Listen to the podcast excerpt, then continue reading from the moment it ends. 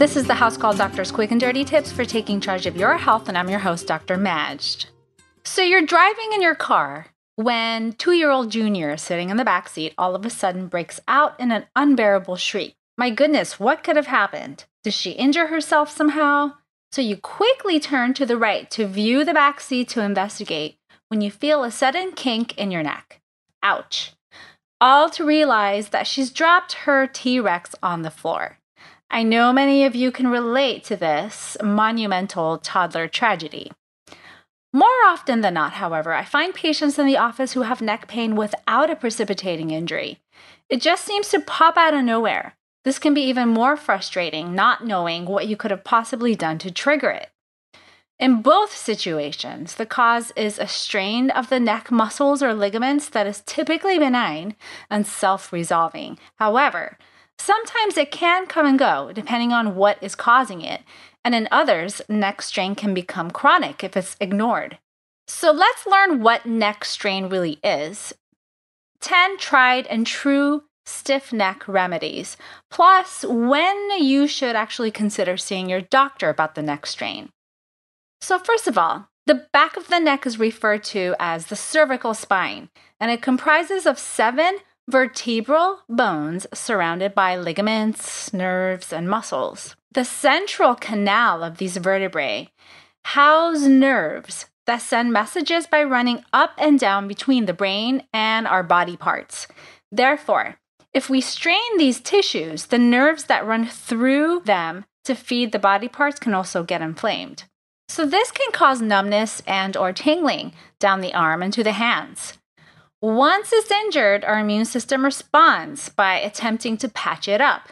Therefore, it inflames the area and it may even collect extra fluid around it. And when touching it or using that particular muscle, it's going to be painful.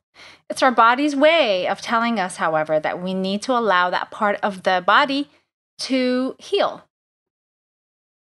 So, there are two ways in which we can strain this region of the spine. First, by specific injury that overstrains the neck muscles and other structures, the whiplash from a car accident, overextending or improper movement of the neck, such as turning to view the backseat of the car, like I mentioned, and direct trauma to the site, such as while playing football, let's say, are common ways that people injure the neck. Another cause is improper posture, especially d- during prolonged sitting, standing, or poor sleep positions, believe it or not. Very often, this is due to workstation ergonomics, whether it's while using your computer at home or at work, or while remaining in the same position for prolonged periods of time. This one's hard to decipher though, because there's not a triggering event that, that the patient actually remembers. It's something that they're doing repetitively throughout time. So, how do we diagnose a neck strain? Well, your doctor can diagnose this simply with a history and physical exam most of the time. Without a trauma triggering the event, an x ray or other imaging is really not necessary for acute neck strain. Imaging can be considered if the pain becomes chronic, however, which is thankfully not frequently the case. So, what can you do about the neck muscle pain? Well, even if you do nothing to actively treat the neck strain, most of the time it will heal on its own as long as the underlying cause has been eliminated and you're not recurrently injuring it. Even if it's in, in repetitive, um, subtle ways, such as workstation ergonomics. Otherwise, you can help it along with some of the following quick and dirty tips.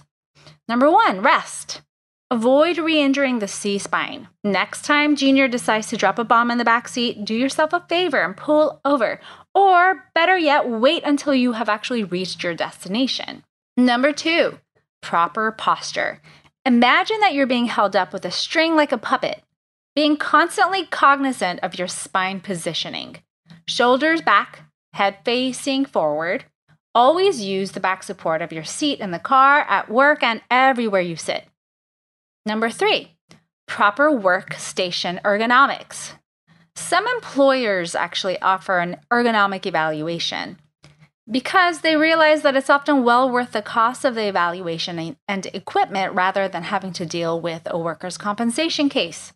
If not, you can actually check out the transcript to this podcast on the quick and dirty tips webpage for House Call Doctor.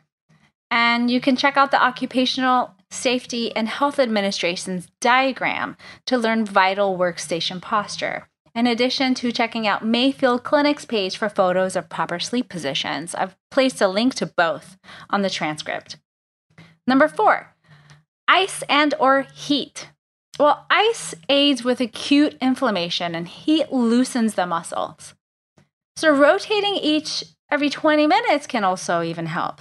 But in general, use whatever best relieves the pain. Number five, stretching.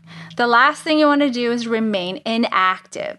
Continuing with your daily routine activities is vital, and stretching exercises on a daily basis can also keep the muscles from stiffening. And again, I've placed another link to stretching exercises on the transcript to this particular podcast. Number six, anti inflammatories. Well, over the counter anti inflammatories like ibuprofen are one of the mainstays of treatment. Not only do they help relieve pain, but they also fight the inflammation. A common regimen is ibuprofen 600 milligrams and always with food, three times a day for a time period like one week, and then as needed. But note that not everyone can take them. So please ask your doctor first before initiating this. Number seven, pain relievers. Acetaminophen is another over the counter option, but it does lack anti inflammatory properties. If you can't take anti inflammatories, this would be another option. Number eight, muscle relaxants. These can help loosen up the muscles for some, but it does not attack the underlying problem, which is the inflammation. But they can help as an adjunct to anti inflammatories, and they tend to be sedating. Therefore, it's best if you start taking them at bedtime only. Number nine, corticosteroids. If you have numbness and are tingling down the arm that is associated with the neck pain, another regimen that may be considered is a short course of a prescription steroid to quickly calm down the nerve. And lastly, number 10, physical therapy. Physical therapy can aid in strengthening and improve the range of motion of the neck muscles. So, there you have it 10 tips to help you get rid of that neck kink. So, when should you see your doctor? Well, if you've had an injury precipitating the pain, if the symptoms last longer than four to six weeks, if there are problems with your bowel or urine, if there are other neurologic symptoms like problems with the speech, motor skills, balance, vision, sensation, etc., if it's progressively worsening despite cons- conservative treatment, again, I just want to note that it's always best to err on the side of caution if you're not sure or if you're concerned in any way. So, share your ideas and learn more quick and dirty tips with us on the House Call Doctors Facebook, Twitter, and Pinterest pages. If you learned anything here today, or you simply enjoy all things medical, you can also listen and subscribe to the House Call Doctor podcast on Apple Podcasts, Spotify, SoundCloud, and Stitcher. But please note that all content here is strictly for informational purposes only. It does not substitute any medical advice and it doesn't replace any medical judgment or reasoning by your own personal health provider. So please always seek a licensed physician in your area regarding all health related questions and issues. Well, thanks again for listening to this episode of the House Call Doctor and catch you next time.